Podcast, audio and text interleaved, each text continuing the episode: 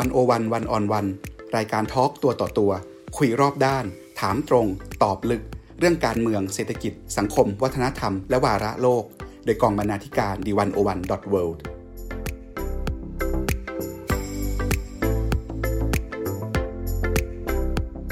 สวัสดีค่ะคุณผู้ฟัง ขอต้อนรับทุกท่านเข้าสู่รายการ101 1 on 1รูปแบบพอดแคสต์ทางเว็บไซต์ d 1 0 1 world คุณผู้ฟังคะ ไม่ว่าจะเป็นแฮชแท็กถ้าการเมืองดี หรือว่าประโยคต่างๆ เช่น CIA มาแล้วโอเค number one มาเลย ใครสั่งม็อกค่า เมื่อพูดขึ้นมาแล้ว ผู้ชุมนุมประท้วงในขบวนการเคลื่อนไหวของคนรุ่นใหม่ก็รู้ทันทีว่าหมายถึงอะไร สิ่งเหล่านี้นับว่าเป็นมีมที่เราเห็นได้จากการชุมนุมประท้วงหลายครั้ง ทั้งในโลกออนไลน์และท้องถนน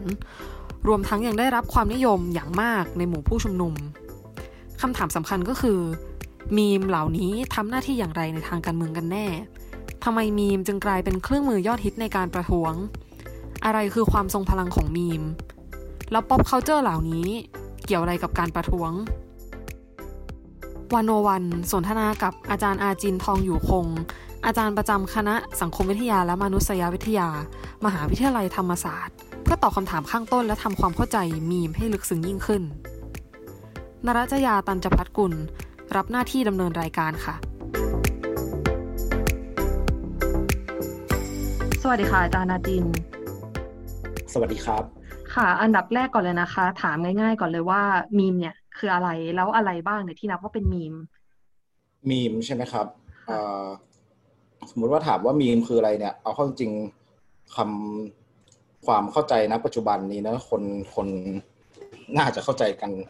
ค่อนข้างแพร่หลายอยู่เหมือนกันว่ามีมีลักษณะเป็นแบบไหนนะครับ แต่ว่าผมอาจจะลองพูดที่มาที่ไปของมันก็แล้วกันนะครับคือไอเดียเรื่องมีมเนี่ยจริง ๆแล้วมันเป็นเป็นไอเดียที่ถูกเสนอมานานละเหมือนกันนะครับ ตั้งแต่ก่อนที่จะแพร่หลายกันในอินเทอร์เน็ต อย่างที่เรารู้จักกันในนามอินเทอร์เน็ตมีมต่าง ๆ ทุกวันนี้นะครับ โดยคำว่ามีมเนี่ยมันถูกสร้างขึ้นมาโดย นักชีววิทยานะครับ คือนักชีววิทยาชื่อว่าริชาร์ดดอว์กินส์นะครับเขาเขาพยายามที่จะสร้าง concept อันหนึ่งโดยที่ใช้ไอเดียทางชีววิทยานี่แหละนะครับทำนองไอเดียเกี่ยวกับทฤษฎีวิวัฒนาการแบบดาวิดเลยนะครับ โดยเขาเอาไอเดียเรื่องการวิวัฒนาการเนี่ยมาอธิบายวิวัฒนาการทางชีวภาพเนี่ย มาอธิบายลักษณะทางวัฒนธรรม ที่มันถูกเผยแพร่และส่งต่อที่ถูกรับรู้และส่งต่อเผยแพร่กันในประเด็นต่างๆนะครับหรือถ้าจะเรียกว่ายีนเนี่ยนะครับคือคำว่ามีนเนี่ยมันมามันมันแปลงมาจากคำว่ายีนนะครับยีนเนี่ยที่มันหมายถึงรหัสทางพันธุกรรมเนี่ยนะครับดอกินเนี่ยเอามาใช้ ปรับมาเป็นมีมในแง่ที่ว่าเป็นเราอาจจะเรียกว่าเป็นรหัสทางวัฒนธรรมนะครับที่มันถูกส่งต่อภายในกลุ่มวัฒนธรรมหนึ่งหนึ่งนะครับจริงๆ โดยตัวไอเดียพื้นฐานเนี่ยมันกว้างมากนะครับถ้าเกิดเราอธิบายด้วยกรอบแบบสังคมวิทยาเนี่ยนะครับจริง ๆ มันก็คือหมายถึง cultural code หรือรหัสทางวัฒนธรรมแบบใดแบบหนึ่งที่คนในวัฒนธรรมรับรู้ร่วมกัน แล้วก็ใช้ ร่วมกันไปนะครับ ในลักษณะนี้เนี่ยไอตัวมีมเนี่ยมันก็จะมีปรากฏออกมาเป็นรูปร่างได้หลายลักษณะ ทั้งตัวกราฟิกมีมที่เรามักจะเห็นบ่อยๆในในยุคอินเทอร์เน็ตนะครับมาไปจนถึงทำนองเพลง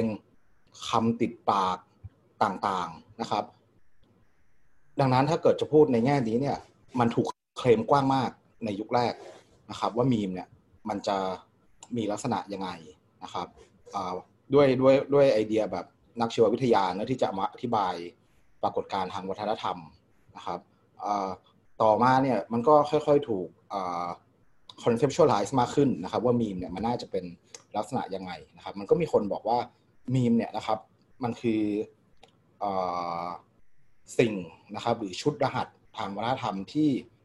สรุปใจความสำคัญของไอเดียแบบใดแบบหนึ่ง ภายใต้ฟอร์มที่เห็นหรือรับฟังแล้วเข้าใจตรงกันนะครับ อย่างเช่นพวกคำติดปากต่างๆนะครับก็ก็กลายเป็นมีมในลักษณะหนึ่งเหมือนกันนะครับ พวกภาพต่างๆนะครับ ถ้าณทุกวันนี้เนี่ยนะครับความเข้าใจต่อมีมเนี่ยมันก็คืออธิบายแบบกว้างๆที่สุด มันก็คือรหัสหรือสัญญาแบบใดแบบหนึ่ง ที่ เวลาเราเห็นแล้วเนี่ย เราเข้าใจได้ว่าสารที่แฝงมาพร้อม ๆ กับไอตัวสัญญานี้เนี่ย มันกำลังพูดถึงเรื่องอะไรอยู่ แล้วลักษณะเด่นของมันนะครับ ในแง่หนึ่งก็คือมันถูกทำให้ดัดแปลงได้ง่าย และส่งต่อ คือภายใต้เมนไอเดียแบบเดียวกันเนี่ยคุณเพิ่มสารที่ผู้ใช้งานต่างๆเนี่ยสามารถเพิ่มสารที่ตัวเองอยากจะสอดแทรก อยากจะนำเสนอเข้าไปภายใต้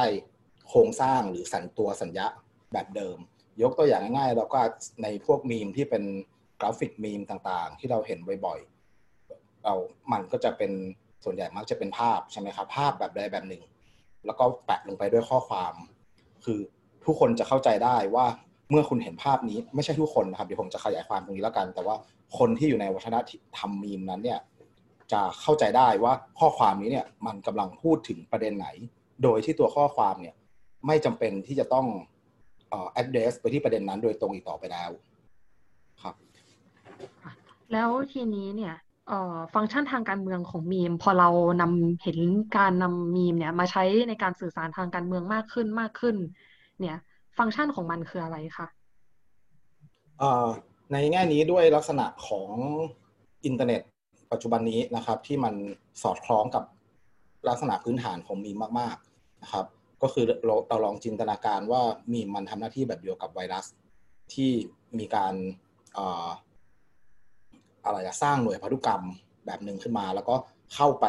แพร่กระจายในสิ่งมีชีวิตต่างๆนะครับมีมเนี่ยมันก็จะทำหน้าที่เป็นเครื่องมือในการเผยแพร่ไอเดียทางการเมืองได้ หรือไอเดียไอหรือไอเดียต่างๆ โดยทั่วไปซึ่งการเมืองรวมรวมนับเป็นหนึ่งในในไอเดียต่างๆ เหล่านั้นด้วยนะครับลักษณะของอินเทอร์เน็ตเนี่ยมันสอดคล้องกับมีมมาก มันทำให้ในยุค ที่อินเทอร์เน็ตแพร่หลาย และคนใช้อินเทอร์เน็ต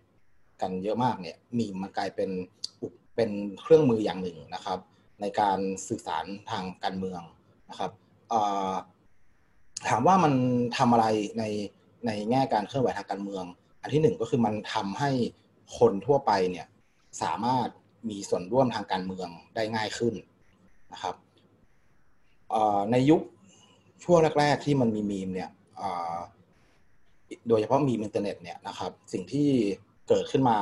อย่างหนึ่งก็คือพวก meme generator ต่างๆ ถ้าเกิดเราจำกันได้ในช่วงยุคแรกๆที่มันมีการฮิตการเล่นมีมมากๆเนี่ยนะครับมันก็จะมีการคนที่ท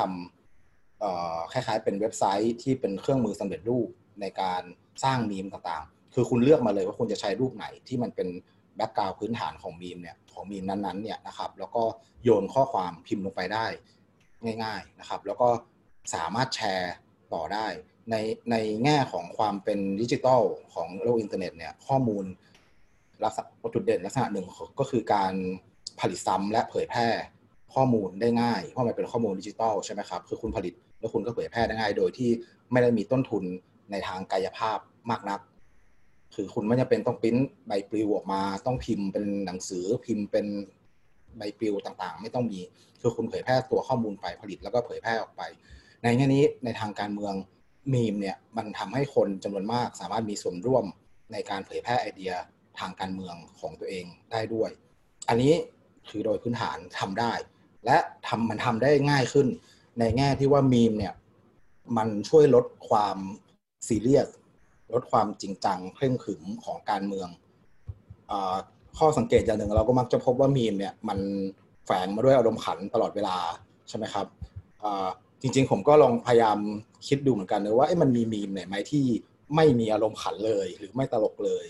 เอาเข้าจริงๆ โดยไอเดียพื้นฐานมันมีได้แหละ แต่ว่าในทางปฏิบัติจริงๆมันน้อยมากนะครับ ผมแทบจะไม่เจอเลยนึกไม่ออกเลยซ้ำว่าว่ามีมที่มันไม่ได้มีอารมณ์ขันเป็นพื้นมีอารมณ์ขันอยู่ในนั้นด้วยเนี่ยมันมันคืออันไหนนะครับดังนั้นแล้วเนี่ยไอการพยายามพูดผ่านสัญญาอันหนึ่งนะครับ มันทำให้คนสามารถแสดงออกซึ่งไอเดียทางการเมืองของตัวเองเนี่ยได้สะดวกใจขึ้น พร้อมๆกับการที่มันมีอารมณ์ขันนะครับ หรือว่าบางทีที่เราเห็นบางที มันอาจจะเป็นอารมณ์แบบเสียดสีก็ได้หรือเปล่าคะใช่ครับอารมณ์ขันและการเสียดสีเนี่ย มันมันทำให้การ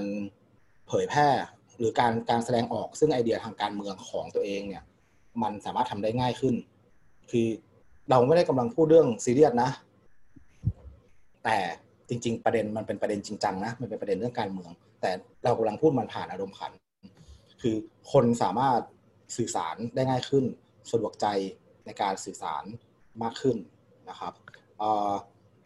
ในแง่นี้มันก็ช่วยทำให้ไอเดียทางการเมืองเนี่ยสามารถแสดงออกได้ง่ายขึ้นจากเดิมคือคุณไม่จำเป็นต้องมานั่งแบบ พูดแถลงการยาวเหยียดว่าเนี่ยผมมีไอเดียทางการเมืองแบบนี้นะ ผมมีจุดยืนแบบนี้สนับสนุนไม่สนับสนุนอะไรแบบนี้ ไม่จำเป็นมีมตัดทุกสิ่งทุกอย่างที่เป็นบริบทตรงนั้นออกไปทำให้เข้าใจง่ายๆภายใต้ฟอร์ม หรือสัญญาของตนเองว่าเนี่ยเรากำลังพูดถึงเรื่องนี้อยู่ครับคนก็จะสามารถมีส่วนร่วมกับการแสดงออกทางการเมืองได้มากขึ้น ซึ่งก็คือใช้ได้ทั้งไม่ว่าจะเป็นฝ่ายไหนก็ตามแต่ใช่ไหมคะไม่ได้จำกัดอุดมการทางการเมือง ในแง่นี้ไม่ได้จำกัดเลยครับ ก็เราก็จะพบว่าในหลายๆขั้วทางการเมืองแต่ละฝ่ายทางการเมืองเนี่ยมีการใช้มีมในการเคลื่อนไหวทั้งนั้นนะครับ เดี๋ยวเดี๋ยวอาจจะมีการขยายความต่อหลังจากนี้นะครับคุณจีนก็สามารถเพิ่มได้ว่าได้เอาเข้าจริง ๆ แล้วมีมในเคลื่อนการเคลื่อนไหวทางการเมืองไทยเนี่ยมันมันเริ่มต้นและโดดเด่นในยุคไหนในในช่วงของการเคลื่อนไหวทางการเมืองแบบไหนนะครับ ซึ่ง ที่ผมอธิบายมาทั้งหมดเนี่ยมันดูราวกับว่ามีมันเป็นสุดยอดเครื่องมือทางการเมืองเครื่องมือทางการเคลื่อนไหว แต่ข้อจริง ๆ มันก็มีมีปัญหาในบางแบบ มีลักษณะบางแบบที่ที่ที่ส่งผลที่อาจจะไม่ใช่ในแง่บวกอย่างเดียวอยู่เหมือนกันครับ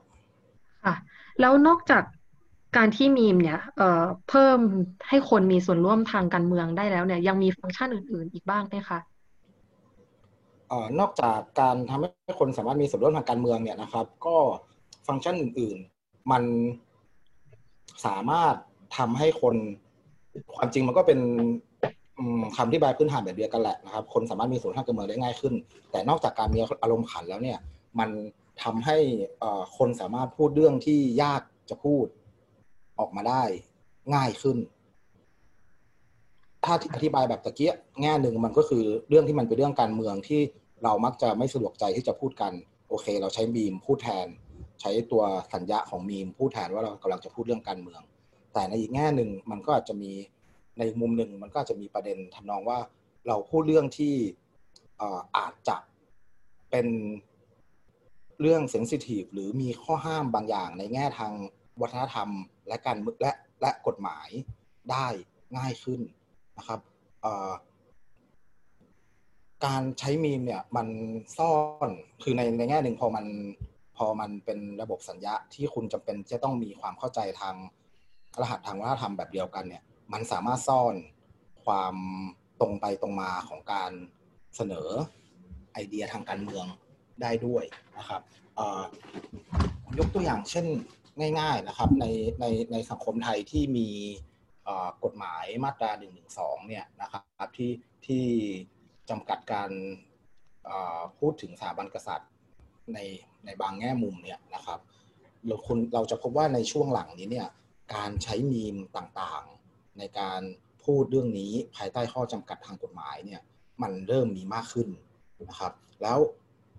ในแง่หนึ่งมันค่อยเป็นเครื่องมือที่ช่วยช่วยค่อยๆ ช่วยดันเพดาน ในการพูดถึงเรื่องที่พูดได้ยากได้มากขึ้นด้วยครับ เราเราจะพบว่าเพดานของการแสดงออก ซึ่งไอเดียทางการเมืองต่างๆนะครับ ไม่ใช่แค่เฉพาะเรื่องเรื่องแนวคิดต่อสถาบันกษัตริย์ในปัจจุบันนี้เนี่ยนะครับ มันถูกทำให้มันถูกดันเพดานมากขึ้นไปเรื่อยโดย โดยผมคิดว่ามีมเนี่ยเป็นเป็นเครื่องมือหนึ่งที่ช่วยให้ปรากฏการณ์นี้เนี่ยมันมัน ให้เพดานนี้เนี่ยมันถูกดันสูงขึ้น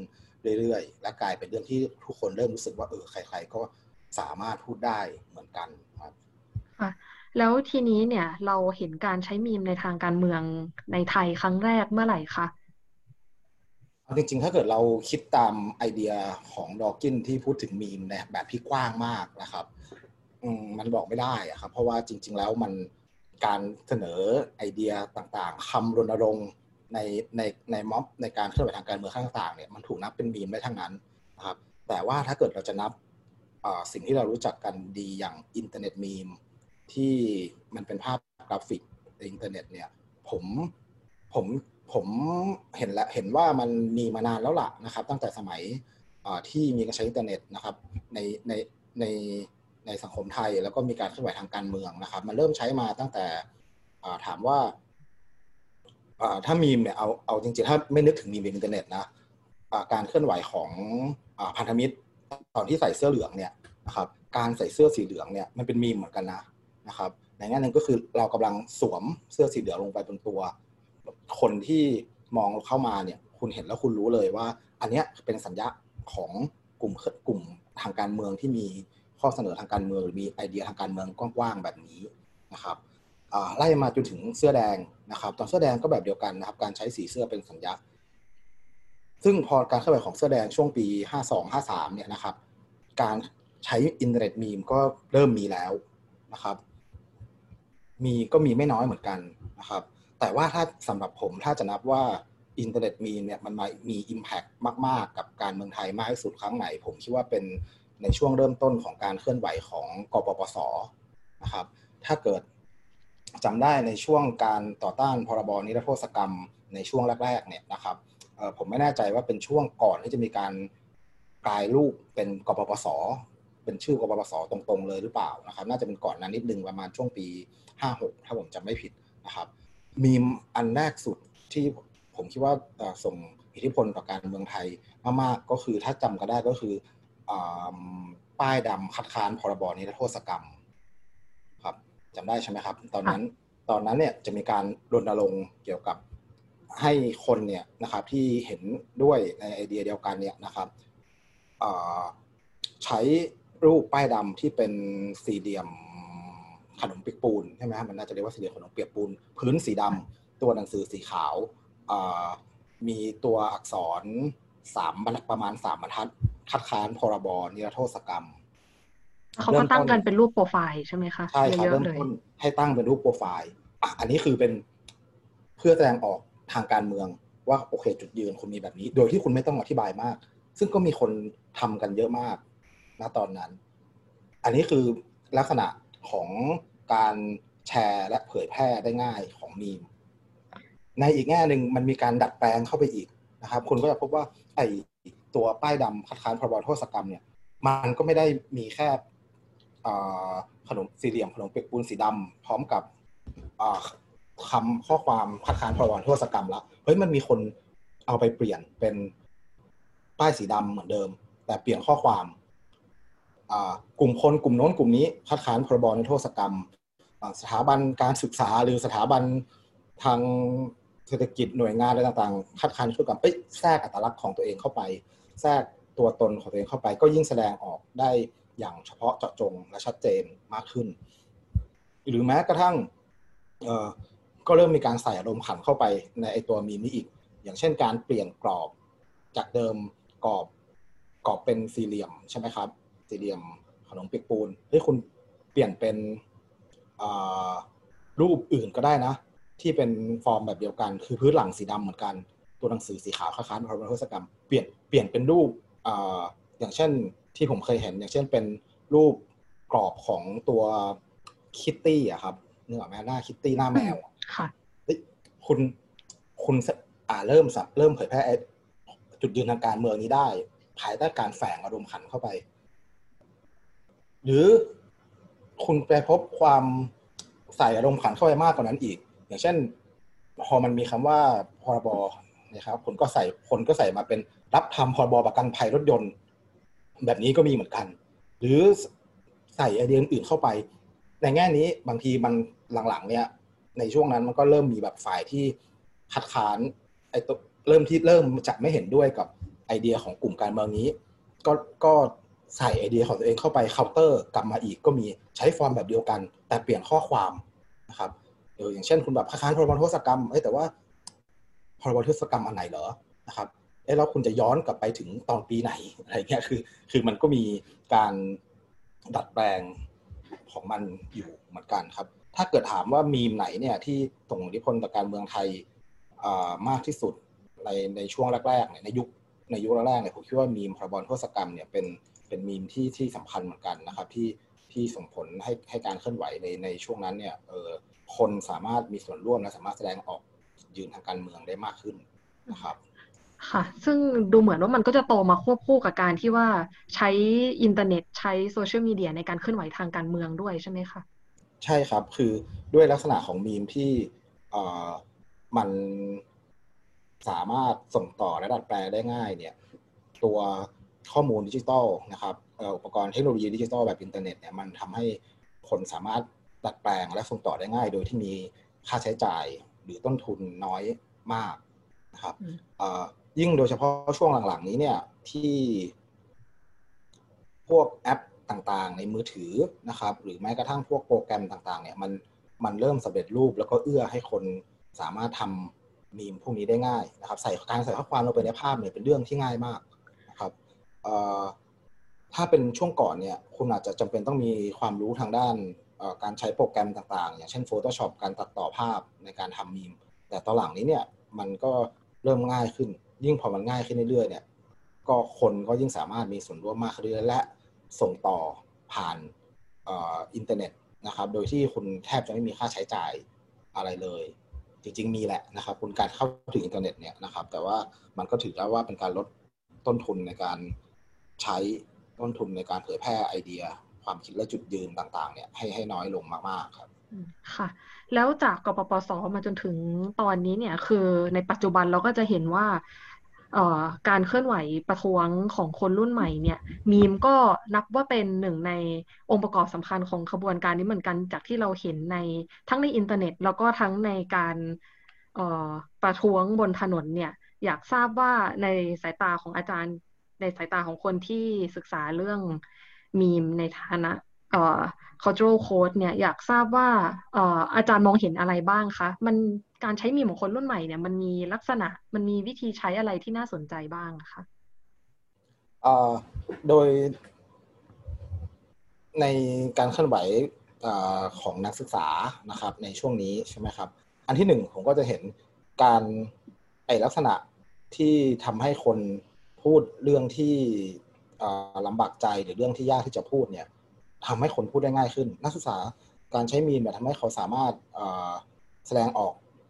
ซึ่งไอเดียทางการเมืองได้มากขึ้น ข้อสังเกตอย่างหนึ่งของผมเลยก็คือในช่วงนี้เนี่ย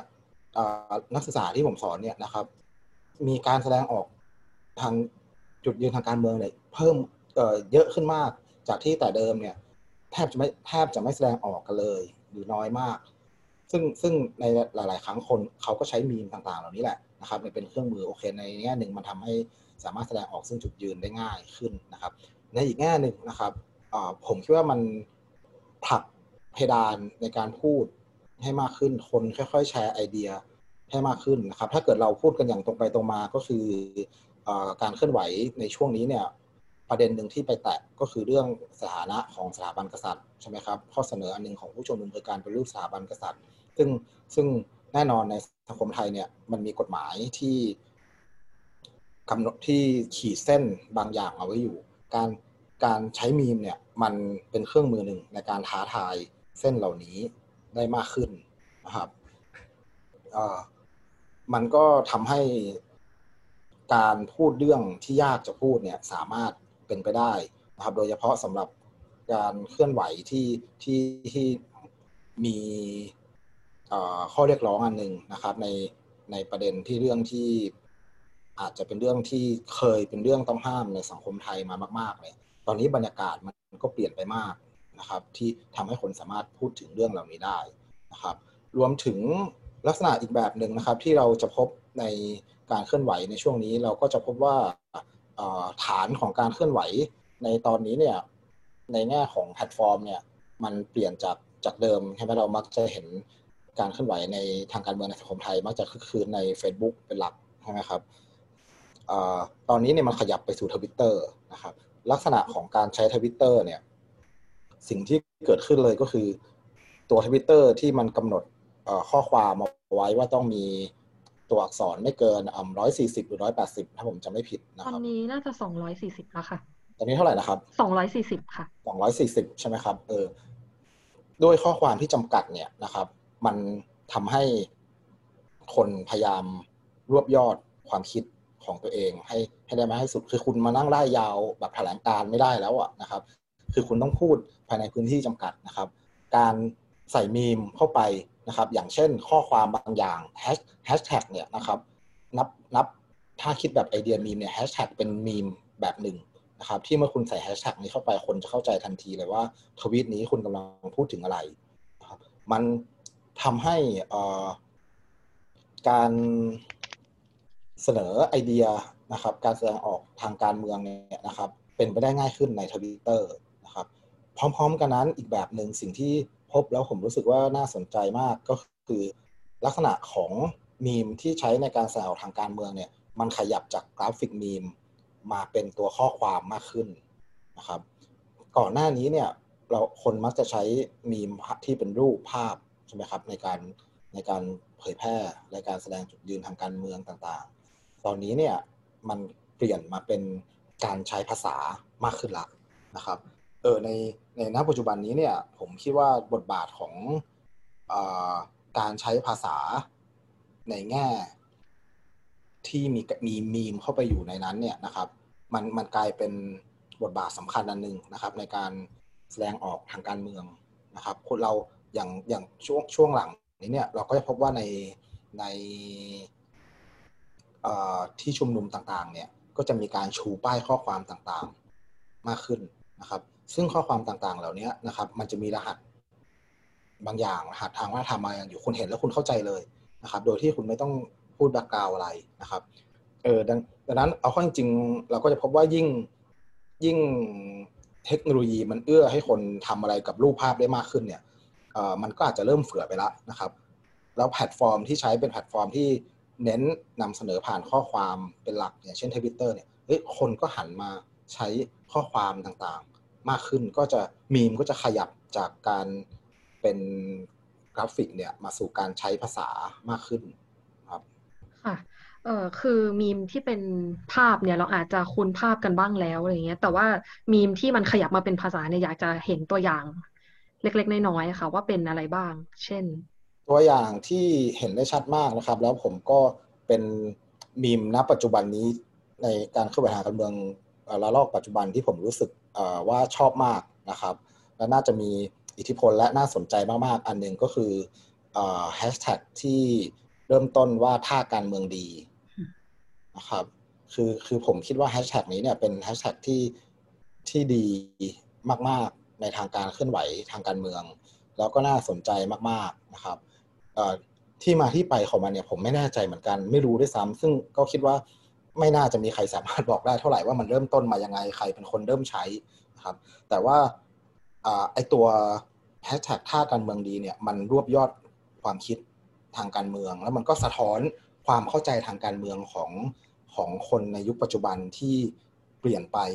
จากเดิมมากหลาย ๆ อย่างพอสมควรเหมือนกันนะครับ จริง ๆ ในช่วงสองสามวันนี้เราก็เห็นก็น่าจะเห็นว่าไอ้ตัวแฮชแท็กนี้เนี่ยมันมีลักษณะข้ามชาติด้วยเหมือนกันนะครับอย่างอย่างพลเมืองเน็ตในในลาวเนี่ยนะครับก็มีการเอาแฮชแท็กนี้ไปใช้ด้วยเหมือนกันนะครับอย่างเช่นว่าแบบเขาจะเปลี่ยนแฮชแท็กเป็นถ้าการเมืองลาวดี แล้วเป็นภาษาลาวใช่ไหมคะใช่ครับ แล้วก็ต่อไปว่าว่าจะเป็นแบบไหนนะครับเดี๋ยวเดี๋ยวสามารถให้ผมขยายความตรงนี้ได้นะครับ ว่ามันน่าสนใจยังไง มันก็มีมิติในทางสังคมวิทยาอยู่ด้วยเหมือนกัน ค่ะรบกวนอาจารย์ช่วยขยายความเลยได้ไหมคะอ่าครับคืออ่าไอเดียไอตัวที่อยู่ในมีมท่าการเมืองดีเนี่ยนะครับผมคิดว่าในผมไม่รู้หรอกว่าคนที่ที่ใช้กันนะครับเขาคิดจากฐานแบบนี้หรือเปล่านะครับ แต่ในท้ายที่สุดผลมันออกมาแสดงให้เห็นแบบเดียวกันนะครับ ก็คือสำหรับผมแล้วเนี่ยไอแฮชแท็กท่าการเมืองดีเนี่ย มันสะท้อนไอเดียสำคัญอันหนึ่งนะครับ ที่ทำให้เห็นว่าคนเนี่ยสามารถเชื่อมโยงปัจจัยเชิงโครงสร้าง เข้ากับผลกระทบหรือชะตากรรมต่างๆ ที่มันเกิดขึ้นกับปัจเจกได้ พูดง่ายๆว่าไอไอความคิดแบบเสรีนิยมใหม่ที่มันเคยแพร่หลายในสังคมไทยมากๆ อย่างเช่นว่าถ้าเกิดเราขยัน เราก็จะ สามารถประสบความสำเร็จได้ ถ้าเกิดเราเก่ง เราก็จะสามารถประสบความสำเร็จได้ ความผลกระทบความสำเร็จสิ่งที่เราจะได้มาต่างๆ ในชีวิตเนี่ยมันขึ้นอยู่กับ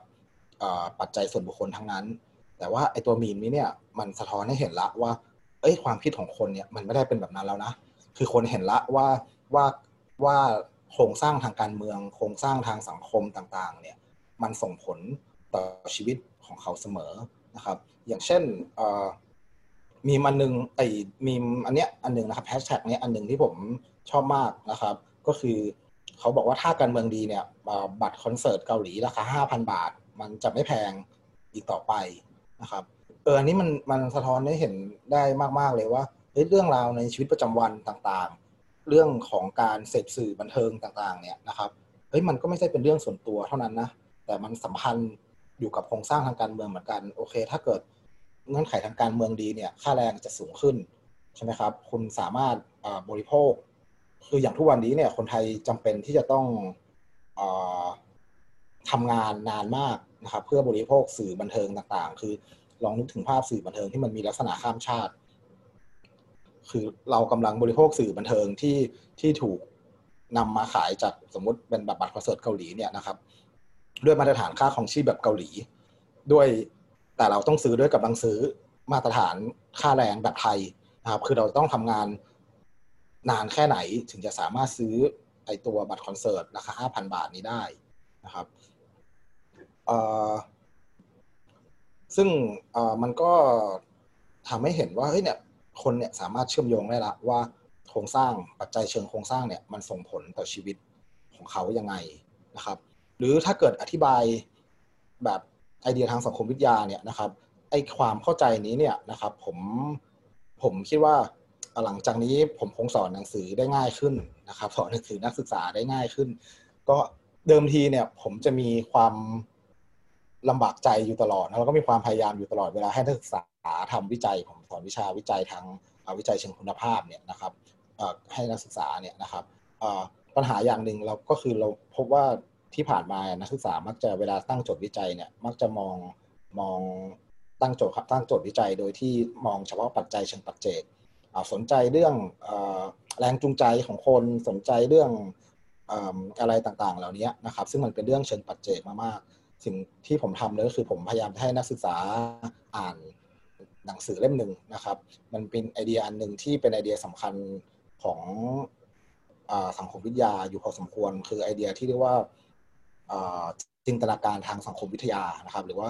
sociological imagination นะครับ มันคือหนังสือเล่มหนึ่งของ C. Wright Mills นะครับ คือเขาเสนอว่าในโลกปัจจุบันนี้เนี่ยนะครับ เราควรที่จะสามารถทักษะสำคัญที่คนในโลกปัจจุบันนี้ควรรู้ควรรู้เนี่ยคือคือการสามารถเชื่อมโยง คือมีจินตนาการทางสังคมวิทยา หรือมีสายตาที่สามารถเชื่อมโยง ความเปลี่ยนแปลงทางโครงสร้างสังคมวัฒนธรรม ที่มันส่งผลต่อชีวิตปัจเจกได้นะครับคือสามารถมองปัจเจกเนี่ยในฐานะที่เป็นผลผลิตของบริบททางสังคมและประวัติศาสตร์ คือสิ่งที่มันเกิดขึ้นกับเราเนี่ยมันไม่ได้เป็นเรื่องของชะตากรรม มันไม่ได้เป็นเรื่องของปัจเจกที่เกิดขึ้นกับเราคนเดียวนะ แต่ว่าสังคมที่มันเปลี่ยนแปลงไปเนี่ยมันส่งผลต่อเราตลอด ดังนั้นเขายกตัวอย่างอย่างเช่นว่าในสังคมที่เกิดสงครามเนี่ยนะครับคนขายประกันเนี่ย จะไม่มีอีกแล้ว คนที่เคยเคยทำทำอาชีพเป็นคนขายประกันเนี่ยใช่ไหมเพราะว่าพอสงครามเนี่ยคุณทำประกันไม่ได้ มันไม่รับทำประกันเพราะทุกคนมีความเสี่ยงที่จะตายอยู่ตลอดเวลา คนคนทำประกันเนี่ยเออคนขายประกันเนี่ยต้องเปลี่ยนไปเป็นแบบนักยิงจรวดหรือเป็นเป็นคนที่แบบถูกเกณฑ์ไปเป็นทหารอะไรบางอย่างนะครับ คือคือชีวิตคุณที่เปลี่ยนไปเนี่ยมันไม่ได้เป็นเรื่องของปัจเจก ไม่ได้เป็นเรื่องของ ความพยายามเรื่องของความเก่งกาจความฉลาดเฉลียวของคุณอย่างเดียว แต่มันขึ้นอยู่ว่าคุณคุณอยู่ภายใต้โครงสร้างสังคมแบบไหนโครงสร้างทางการเมืองแบบไหนที่มันจะส่งผลต่อคุณด้วยนะครับไอตัวแฮชแท็กนี้เนี่ยผมคิดว่ามัน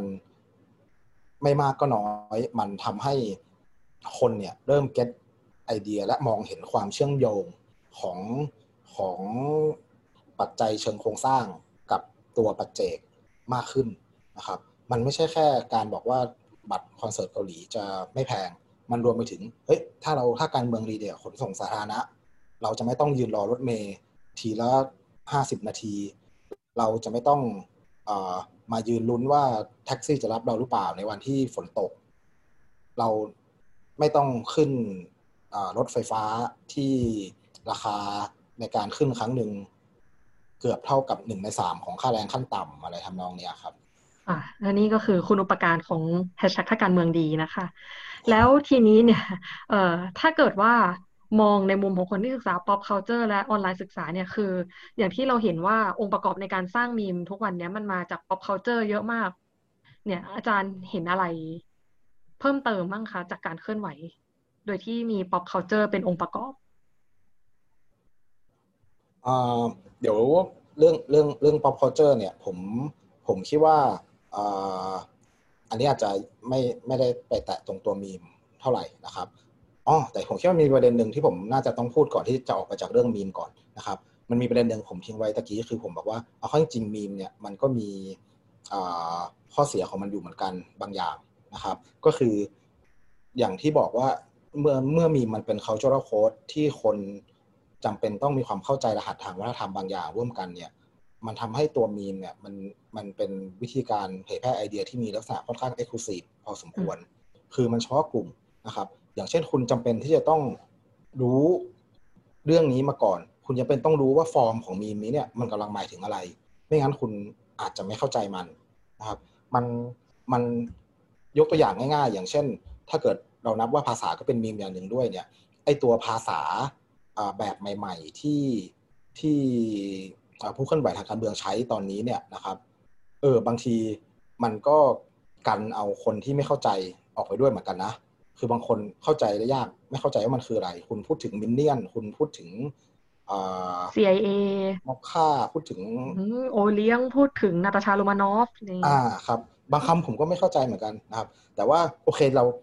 ในในแง่นี้บางทีมีมเนี่ยมันต้องการเรียกร้องความเข้าใจทางวัฒนธรรมที่ค่อนข้างสูงนะครับ ดังดังนั้นแล้วเนี่ยสารมันอาจจะไม่ไปถึงคนบางพวก ในในท้ายสุดบางทีมันอาจจะจำกัดกลุ่มผู้ที่ผู้รับสารอยู่เหมือนกัน แต่แต่บางทีตรงนี้อาจจะไม่น่าเป็นห่วงมากมากนักนะครับผมเพราะผมก็พอเริ่มเห็นละว่าณตอนนี้เนี่ยพวกเอ่อเรียกว่าอะไรล่ะพวกคนรุ่นคนรุ่นก่อน เริ่มที่จะพยายามความเข้าใจคนรุ่นใหม่มากขึ้นละแล้วมันมีการตามสื่อต่างๆ มันก็เริ่มมีการเรียกว่าอะไรแปล เริ่มมีสำนักข่าวเอามีมาแปลแล้ว อ่าของของมีมต่างๆ พวกเนี้ยนะครับ แต่ไม่ต้องกลัวนะครับ คุณแปลไม่ทันหรอกนะครับ เขาก็จะคิดคำใหม่ ๆ ขึ้นมาเรื่อยๆนะครับ ซึ่งซึ่งโอเคในแง่นี้ผมคิดว่าในด้านหนึ่งมันแสดงให้เห็นว่าคนรุ่นใหม่เนี่ย เขามีโลกอีกใบหนึ่งมีสัญญาของตัวเองอีกแบบหนึ่งนะครับ ที่คนรุ่นเก่าเนี่ย คุณคุณอาจจะไม่เข้าใจมัน นะครับ แล้วตอนนี้เขาพยายามจะแสดงมันออกมา พยายามจะบอกออกมาว่าต้องการอะไรว่าคาดหวังถึงสังคมแบบไหน คาดหวังถึงการเมืองที่ดี ที่มันจะส่งผลต่อชีวิตเขาแบบไหน แนวโน้มที่ผมคิดว่าน่าจะดีอย่างหนึ่งก็คือคนรุ่นเก่า คนรุ่นก่อนๆเนี่ยนะครับไม่อยากใช้คำว่ารุ่นเก่าเพราะว่าเรียกว่าเป็นคนรุ่นก่อนก็แล้วกันนะครับ ก็เริ่มที่จะพยายามทำความเข้าใจคนรุ่นใหม่มากขึ้นเรื่อยๆนะครับ ก็อันนี้ก็ก็พอพอน่าจะไปได้ดีเหมือนกันนะครับ แล้วทีนี้เนี่ยคือเมื่อกี้พออาจารย์พูดเรื่องการสื่อสารในกลุ่มเนี่ย ก็นึกขึ้นมาได้ประเด็นหนึ่งก็คือว่าทีอย่างเมื่อกี้ก่อนหน้านี้อาจารย์บอกว่าเสื้อเหลืองเสื้อแดงเนี่ยก็อาจจะนับว่าเป็นมีเหมือนกันซึ่งเสื้อเหลืองเสื้อแดงเนี่ยมันมีฟังก์ชันอยู่ฟังก์ชันหนึ่งที่อาจจะเหมือนกับว่าช่วยสร้างอัตลักษณ์ช่วยบอกว่าเราเป็นคนในขบวนการเนี้ยแล้วทีนี้เนี่ยการที่ใช้มีมในกลุ่มวัฒนธรรมเนี้ยมันช่วยสร้างอัตลักษณ์อัตลักษณ์ร่วมใน กลุ่มของผู้ชุมนุมผู้ประท้วงไหมคะผู้ชุมนุมในตอนนี้อาจจะไม่จำเป็นต้องการอัตลักษณ์ร่วมในแง่ของการแต่งกายหรือการแสดงออกมากเท่าไหร่นะครับ คือคือเพราะว่าเพราะว่าบางทีมันก็อาจจะชัดละในในในการในการพูดออกมาตามสื่อต่างๆนะครับ คือคือ หรือหรือในอีกแง่หนึ่งมันก็อาจจะเริ่มสะท้อนความพยายามรักษา p r i เวซีของคนที่เริ่มให้ความสำคัญมากขึ้นละ อย่างอย่างณปัจจุบันนี้เนี่ย คนผู้ผู้ร่วมชุมนุมเนี่ยก็พยายามจะบอกกันอยู่ตลอดว่าเฮ้ยคุณให้คุณดับแต่งตัวที่ไม่โดดเด่น ให้กลมกลืนกับฝูงชน ให้ไม่สามารถระบุได้ว่าเราไปชุมนุมมา คือคือคือในแง่นี้บางทีการ ต้องการความเป็นกลุ่มก้อนแบบนั้นเนี่ยมันอาจจะไม่ใช่เรื่องจำเป็นของการเคลื่อนไหวณปัจจุบันนี้ละที่ที่เอาเข้าจริง ๆ มันมันเป็นการเคลื่อนไหวที่มีความหลากหลายมากนะครับ คือคุณจะเห็นแบบหลายประเด็นมากในในขบวนการเคลื่อนไหวนี้เนี่ยนะครับ เรื่อง LGBT เรื่องการเมืองเรื่องการศึกษาคือแบบเยอะแยะมากมาย แต่ละคนมีความต้องการของตัวเองนะครับแต่ว่าก็ไม่ได้หมายความว่ามีจุดข้อเสนอร่วมกัน ข้อเสนอร่วมกันเนี่ยอย่างน้อยที่สุดผมคิดว่ามันคือการท้าทายต่อเซตัสโคหรือสถานะทางสังคมแบบเก่าที่เอื้อที่ไม่เอื้อต่อการเปลี่ยนแปลงนะครับเออดังนั้นณณตอนนี้ผมคิดว่าการพยายามแสดงอัตลักษณ์ว่าเราเป็นพวกนี้เราเป็นคนกลุ่มนี้เนี่ยอาจจะไม่ใช่เรื่องสำคัญมากกว่า การจะได้บอกว่าเราต้องการอะไรเราคิดอะไรมากกว่าครับค่ะเอองั้นถ้างั้นก่อนออกจากเรื่องมีมเนี่ยเออ ทีนี้อยากรู้ว่าในไทยเนี่ย คือมีมก็เป็นหนึ่งในปรากฏการณ์สำคัญเหมือนกันที่เราเห็นในขบวนการประท้วงช่วงที่ผ่านมาเนี่ย แล้วในต่างประเทศพอจะมีที่ไหนใช้มีมเหมือนกับเราบ้างไหมคะเออผมผมผมคิดว่าในแทบทุกการที่อนไหวทางการเมืองเนี่ยมันจะเป็นต้องมีมีมอยู่แล้วนะครับ ไม่ว่าจะเป็นการสัญลักษณ์ในการสวมใส่เสื้อผ้าใช่ไหมอย่างแบบผมเคยเห็นอย่างในมาเลเซีย ก็มีแบบกลุ่มที่ใส่เสื้อเหลืองเสื้อแดง รือการใช้คำคำขวัญต่างๆนะครับเอ้ผมเมื่อกี้ผมไม่แน่ใจว่ามาเลเซียหรืออินโดน่าจะมาเลยนะครับขอไปถ้าจำผิดนะครับหรือการใช้คำขวัญต่างๆ อย่างเช่น อย่างเช่นการพูดถึง 99%ของกลุ่มพวกออคูพายเนี่ยนะครับไอตัวเลข 99%กับ 1%เนี่ยมันก็จะถูกบิดถูกแปลงเอาไปใช้ในสารต่างๆ ได้เรื่อยๆเหมือนกัน ซึ่ง คุณไม่จำเป็นต้องมาเท้าความแล้วว่า99 กับ 1 คืออะไร แต่เมื่อไหร่ที่คุณพูดถึงไอ้เปอร์เซ็นต์นี้เนี่ยมันแสดงให้เห็นถึงความลืมล้ำผมผมผมคิดว่า อันนี้ผมอาจจะไม่ได้เชี่ยวชาญไม่ได้รู้มากขนาดว่าไม่ได้รู้จักแบบมูเมนต์ทั่วโลกมากมายเท่าไหร่นะครับ แต่แต่โดยพื้นฐานเนี่ยมันเป็นสิ่งจำเป็นอย่างหนึ่งอยู่แล้วที่ที่ที่มีมเนี่ยจะช่วยในการสื่อสารไอเดียทางการเมือง ค่ะ แล้วกลับไปเรื่อง pop culture นะคะ คือ อาจารย์เห็นอะไรบ้างคะจากในการเคลื่อนไหวของคนรุ่นใหม่ครั้งนี้ เพราะว่าเหมือน pop culture เนี่ยมันจะดูเป็นองค์ประกอบสำคัญเลยซะด้วยซ้ำอันที่หนึ่งผมเห็นว่าคนเริ่มรู้สึกละว่าการเมืองเป็นเรื่องใกล้ตัว การเมืองเป็นเรื่องของทุกคนและทุกๆเรื่องเป็นเรื่องที่สัมพันธ์กับการเมืองหมด ดังนั้นมันก็ไม่ใช่เรื่องยากแล้วที่ที่ ที่จะดึงเอาปัจจัยหรือองค์ประกอบต่างๆนะครับ โดยเฉพาะสื่อในในสื่อบันเทิงนะครับ ที่มันเป็น pop culture อย่างหนึ่งเนี่ยนะครับ มามาใช้ในการเคลื่อนไหว อันนี้ผมคิดว่าไม่ไม่ใช่เรื่องแปลกอะไรนะครับ เพราะว่าก็ต้องคิดบนฐานก่อนว่าไอการเคลื่อนไหวทางการเมืองเนี่ยนะครับ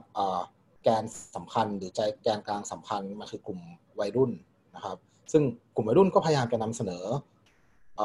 ฟอร์มของสารแบบที่เขาสนใจนะครับ คือถ้าย้อนกลับไปมันก็ไม่แปลกอะไรที่แบบม็อบสมัยก่อน ร้องเพลงเพื่อชีวิตใช่ไหมครับเพลงเพื่อชีวิตในแง่หนึ่งมันก็เป็น popular culture ในยุคนั้นเหมือนกันนะนะครับหรือการใช้เพลงลูกทุ่งนะครับ ในแบบสมัยเสื้อแดงเนี่ยโอเค มันก็สะท้อนตัวตัวตนของผู้ร่วมชุมนุมเหมือนกันนะครับ ดังนั้นอันเนี้ยไม่แปลกอะไรนะครับ แต่ส่วนที่ผมคิดว่าน่าสนใจในการใช้ pop culture ในการส่วนที่ผมคิดว่าน่าสนใจที่ pop culture มามีส่วนในการเคลื่อนไหวทางการเมืองนะทุกวันนี้เนี่ยคือคืออิทธิพลของวัฒนธรรมแฟนคลับครับจริง ๆในช่วงสัปดาห์ที่ผ่านมาเนี่ย มันก็มีอันหนึ่งที่เห็นชัดแล้วมากว่าเฮ้ยกลุ่มแฟนในในตอนหลังเนี่ยนะครับ กลุ่มแฟนคลับต่าง ๆ เนี่ยมันมีบทบาทในการเคลื่อนไหวเยอะ นะครับทั้งทั้งในแง่ที่แฟนคลับหรือด้อมเนี่ยนะครับหรือบ้านเบสต่างๆเนี่ยของของศิลปินเกาหลีต่างๆเนี่ยมีการระดมทุนใช่ไหมครับบริจาคให้กับให้กับการเคลื่อนไหวนะครับ เห็นแบบแต่ละด้อมเนี่ยบริจาคกันได้หลากหลายแสน รวมๆกันแล้วเนี่ยแบบเป็นล้านนะครับแบบหลายล้านบาทนะครับเอ่อท่อนำเลี้ยงหลักท่อนำเลี้ยงหลักของของม็อบก็อาจจะมาจากคนกลุ่มนี้ อาจจะนับแบบนั้นก็ได้นะครับ หรือการแสดงออกซึ่งจุดยืนทางการเมืองของของภายในนามของกลุ่มแฟนคลับต่างๆ เนี่ยนะครับ คือคุณคุณคือผมก็ไม่เคยนึกมาก่อนนะครับ ว่าว่าวันหนึ่งเราจะเห็นกลุ่มแฟนคลับของศิลปินเกาหลีเนี่ยนะครับ เป็นกลุ่มแรก ๆนะครับ เป็นกลุ่มคนแรก ๆ ที่แบบแสดงออกซึ่งจุดยืนทางการเมือง และสนับสนุนจุดยืนทางการเมืองแบบใดแบบหนึ่งนะครับเอ่อซึ่งมันก็สะท้อน ความเป็นเจเนอเรชันของการเคลื่อนไหวอยู่เหมือนกันนะครับ ยกตัวอย่างเช่น คุณจะไม่เห็นแฟนคลับ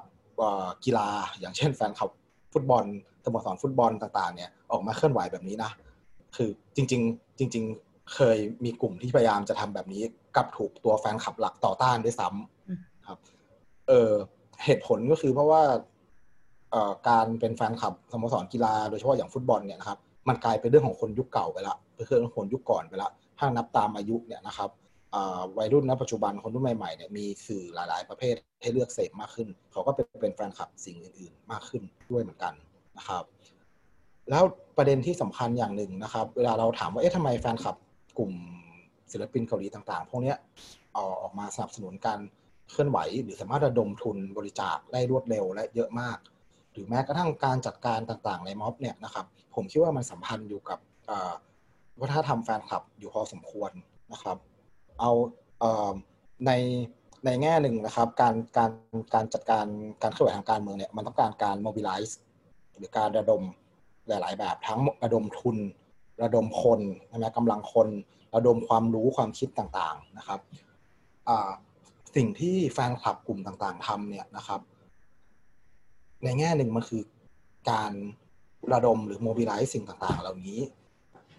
อยู่แล้วเหมือนกันนะครับ อย่างเช่นยกตัวอย่างนะครับมันเคยมีเมื่อปีที่แล้วมันมีนักศึกษาผมคนหนึ่งนะครับทำทำวิจัยนะครับเป็นเรื่องเกี่ยวกับการการจัดกิจกรรมที่เรียกว่า fan project ของของแฟนคลับศิลปินเกาหลีกลุ่มหนึ่งนะครับ fan project ก็คือพวกกิจกรรมต่างๆ ที่แฟนคลับจะทำร่วมกัน อย่างเช่น การทำเซอร์ไพรส์ศิลปินในงานคอนเสิร์ต การชูป้าย การ ไปติด happy birthday ศิลปินตามตามตามเอ่อจะบอกตอนนี้จะบอกว่าตามป้ายรถบนรถไฟฟ้าก็ไม่ได้แล้วนะครับเพราะว่าดูเหมือนว่าเขาดูเหมือนว่าเขาก็แบบช่วงนี้ก็เบรกแล้วเออจะแบนรถไฟฟ้าไปไปติดที่อื่นแทนอย่างนี้ใช่ไหมครับเออทั้งหมดเนี่ยของพวกนี้เนี่ยมันต้องใช้เงินทุนและใช้กำลังคนจำนวนมากนะครับงานวิจัยของนักศึกษาผมเนี่ยน่าสนใจมากเขาไล่เรียงมาให้ดูว่าตัวแฟนคลับกลุ่มศิลปินกลุ่มนี้เขาทำอะไรบ้างนะครับเขาเริ่มต้นจากการอธิบายว่า ศิลแฟนคลับเกาหลีในไทยเนี่ยนะครับถูกถูกเรียกว่าเป็นอะไรเจ้าแม่โปรเจกต์นะครับเจ้าแม่โปรเจกต์เนี่ยหมายความว่าเป็นกลุ่มแฟนคลับ โดยเปรียบเทียบกับประเทศอื่นๆนะที่ที่มีความอลังการในการทำโปรเจกต์ในการทำ fan project ต่างๆ มากนะครับ เขาอธิบายเหตุผลอย่างหนึ่งว่า เพราะว่าเพราะว่าแฟนคลับในไทยเนี่ยมักจะรู้สึกว่าตัวเองไม่ถูกสนใจจาก บริษัทของศิลปินในเกาหลีมากนัก เพราะว่าเป็นตลาดที่ไม่ใหญ่ โดยโดยเฉพาะเมื่อเทียบกับตลาดจีนตลาดญี่ปุ่นอะไรเงี้ยนะครับ แต่ดังนั้นเนี่ยเขาก็จะพยายามสร้างความประทับใจให้กับศิลปินนะครับเขาบอกผมว่าเป้าหมายอย่างหนึ่งนะครับ ในในการในการสร้างทำแฟนโปรเจกต์ต่างๆเนี่ยคืออยากจะทำให้ศิลปินประทับใจ จนศิลปินร้องไห้ออกมาอะไรเงี้ยนะครับ คือโอเค ถ้างั้นก็เน้นคือในเรื่องกำลังซื้ออาจจะสู้ไม่ได้ ก็เน้นในการทำทำทำกิจกรรมให้กับให้กับศิลปินให้ศิลปินประทับใจ ไอการทำกิจกรรมพวกนี้นะครับ ผมพบว่ามันมีการทำที่จริงจังมากนะครับ กระบวนการต่างๆ เนี่ย มันแบบจริงจังมากเขาเอา proposal นะครับ proposal นะครับ แบบเดียวกับเขาโครงวิจัยที่ที่นักวิจัยต่างๆ ต้องทำเพื่อเสนอแหล่งทุนเพื่อขอทุนวิจัยเนี่ยนะครับเขาเอา proposal ของแฟนคลับกลุ่มหนึ่งของแฟนโปรเจกต์อันหนึ่งมาให้ผมดูนะครับไอตัว proposal นี่แหละนะครับผมเห็นแล้วผมแบบเฮ้ยตกใจมากนะครับ คือเขาทำ proposal มาเพื่อที่จะเสนอให้กับ กลุ่มแฟนคนคนในด้อมเนี่ยคนในแฟนคลับเนี่ยนะครับเพื่อที่จะระดมเงินเพื่อจะบริจาคเงินนะครับดังนั้น proposal เนี่ยมันทำหน้าที่แบบเดียวกันกับ proposal วิจัยเลย คือพยายามบอกว่าเฮ้ยหลักการในการทำเรื่องนี้ของเราคืออะไรนะครับแล้วเราจะมีกระบวนการทำแบบไหนแบบไหนบ้าง มีโฟชาร์ตชัดเจนมีเขียนแบบหลักการและเหตุผลอะไรแบบนี้เลยนะครับคือผมนั่งดูให้โอ้โหมันละเอียดกว่าพราะว่าเศร้าที่แบบนักศึกษาผมทำอีกหรือเปล่าวะอะไรเงี้ยนะครับ คือมันมีการ วางแผนกันแบบจริงจังมากนะครับทำวันนี้ทำสิ่งนี้เพื่อสิ่งนี้นะครับทำไมเราถึงต้องทำตรงนี้ แล้วก็มีการระดมทุนนะครับเมื่อเมื่อพวกเศร้ามันแบบน่าเชื่อถือมากเลยก็มีการระดมทุนได้นะครับ คนก็แบบเห็นว่ามันน่าเชื่อถือน่าจะทำสำเร็จได้จริงนะครับ นี่ไอเดียแบบเดียวกันกับพวกเศร้าเสนอแหล่งทุนวิจัยเลยนะครับ มีไอเดียที่น่าที่น่าสนใจ และคาดว่ามันจะทำให้เสร็จได้ครับ มีเรียกว่าอะไรมีวิธีวิทยาที่หนักแน่นอะไรเงี้ยนะครับก็ทำให้มีคน บริจาคเงินเข้ามาเป็นจำนวนมาก แต่ว่าแฟนคลับบางคนก็แบบไม่ได้บริจาคเงิน หรือว่าบริจาคเงินแล้วเนี่ยก็อยากจะลงแรงอีกนะครับ ในวันจัดงานเนี่ยมันก็ในวันจัดในวันคอนเสิร์ตเนี่ยที่มักจะมีการจัดแฟนโปรเจกต์เนี่ยหรือในวันต่างๆ มันก็จะมีการแบบคนเข้ามาแบบเสนอตัวเป็นอาสาสมัครในการช่วยกิจกรรมต่างๆเหล่านี้เยอะมากนะครับ ดังนั้นความเชี่ยวชาญอย่างหนึ่งของ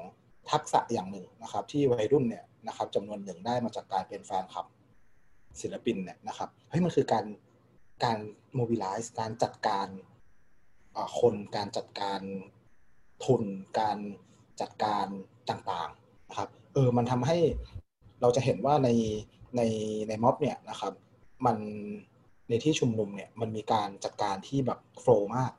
คือเขาคือเขาก็จะสังเกตเห็นรายละเอียดเล็กน้อยๆว่า ตรงไหนควรจะทำอะไร จะควรจะมีการส่งต่อของไปแบบไหนยังไง จะมีการจัดการคนยังไงนะครับเอออันนี้เป็นเป็นเป็นทักษะอย่างหนึ่งนะครับที่ที่ผมคิดว่าไอ้วัฒนธรรมแฟนคลับเนี่ยมันมันทำให้วัยรุ่นเนี่ยเรียนรู้ที่จะทำอะไรแบบนี้อยู่เหมือนกันนะครับ หรือยิ่งไปกว่านั้นนะครับย้อนกลับไปแบบไอเดียพื้นฐานของวัฒนธรรมแฟนคลับต่าง ๆ เนี่ยในแง่หนึ่งมันคือวัฒนธรรมแห่งการวิพากษ์วิจารณ์อยู่เหมือนกันนะครับ แฟนคลับจำนวนมากเนี่ยเกิดขึ้นมานะครับเนื่องเนื่องด้วยจากความชื่นชอบในในศิลปิน หรือสิ่งที่เขาชื่นชอบใช่ไหมครับ แต่ว่าถึงจุดหนึ่งแล้วเนี่ยในกลุ่มแฟนคลับเนี่ยมันจะเริ่มมีการความคาดหวังแบบใดแบบหนึ่งนะครับ อยากจะให้ศิลปินทำแบบนู้นแบบนี้ หรือมีการสร้างชุดตะกะที่ที่คาดหวังว่าศิลปินควรจะเป็น หรือหรือศิลปินควรจะถูกปฏิบัติต่อแบบนี้นะครับ ในหลาย ๆ ครั้งในหลายกรณีที่ความคาดหวังนั้นเนี่ยมันไม่ถูกเป็นไปตามตรรกะอย่างที่เขาคาดคิดเอาไว้เฮ้ยมันมีการออกมาประท้วงของแฟนคลับต่างๆ การออกมาเรียกร้อง การออกมาแสดงจุดยืนของแฟนคลับกลุ่มต่างๆนะครับยกตัวอย่างเช่นสมัยก่อนในแฟนคลับกลุ่มแรกๆในยุโรปเนี่ยคือพวกแฟนคลับ Star Trek ซีรีส์ Star Trek พวกนี้เนี่ยแบบชื่นชอบ Star Trek มากมีการเขียน fan fiction เกี่ยวกับ Star Trek ครับซึ่งการเขียน fan fiction เนี่ยมันก็คือการพยายามดัดแปลงเรื่องราวของของสื่อที่เขาชื่นชมสื่อที่เขาชอบ แล้วก็สอดแทรกไอเดียเข้าไปเออจริงๆนี่มันก็อาจจะคล้ายๆมีเหมือนกันนะครับแล้วในใน fan fiction บางอันมีการสอดแทรกไอเดียเกี่ยวกับเทววิทยาเกี่ยวกับการเมืองเกี่ยวกับโหอะไรแบบเยอะแยะมากมายนะครับหรือแม้กระทั่งการรวมตัวกันเพื่อปกป้องสิทธิของแฟนคลับ หรือเรียกร้องต่อกลุ่มผู้ผลิตบางอย่าง อย่างเช่นซีรีส์ Star Trek เนี่ยถูก ตัดจบนะครับที่ถูกตัดจบ มีกลุ่มแฟนคลับไปรวมตัวกุกันไปประท้วงนะครับ ที่แบบหน้าสตูดิโอนะครับ ว่าแบบขอให้แสดงขอให้จัดแสดงต่อ หรือแม้กระทั่งนักแสดงนะครับ มีการให้สัมภาษณ์หรือ หรือแสดงความเห็นอะไรแบบที่มันขัดกับตัวตรกกะของซีรีส์ที่มันควรจะเป็นนะครับเฮ้ยกลุ่มแฟนคลับก็ออกมาประท้วงนะครับแบบส่งจดหมายไปถึง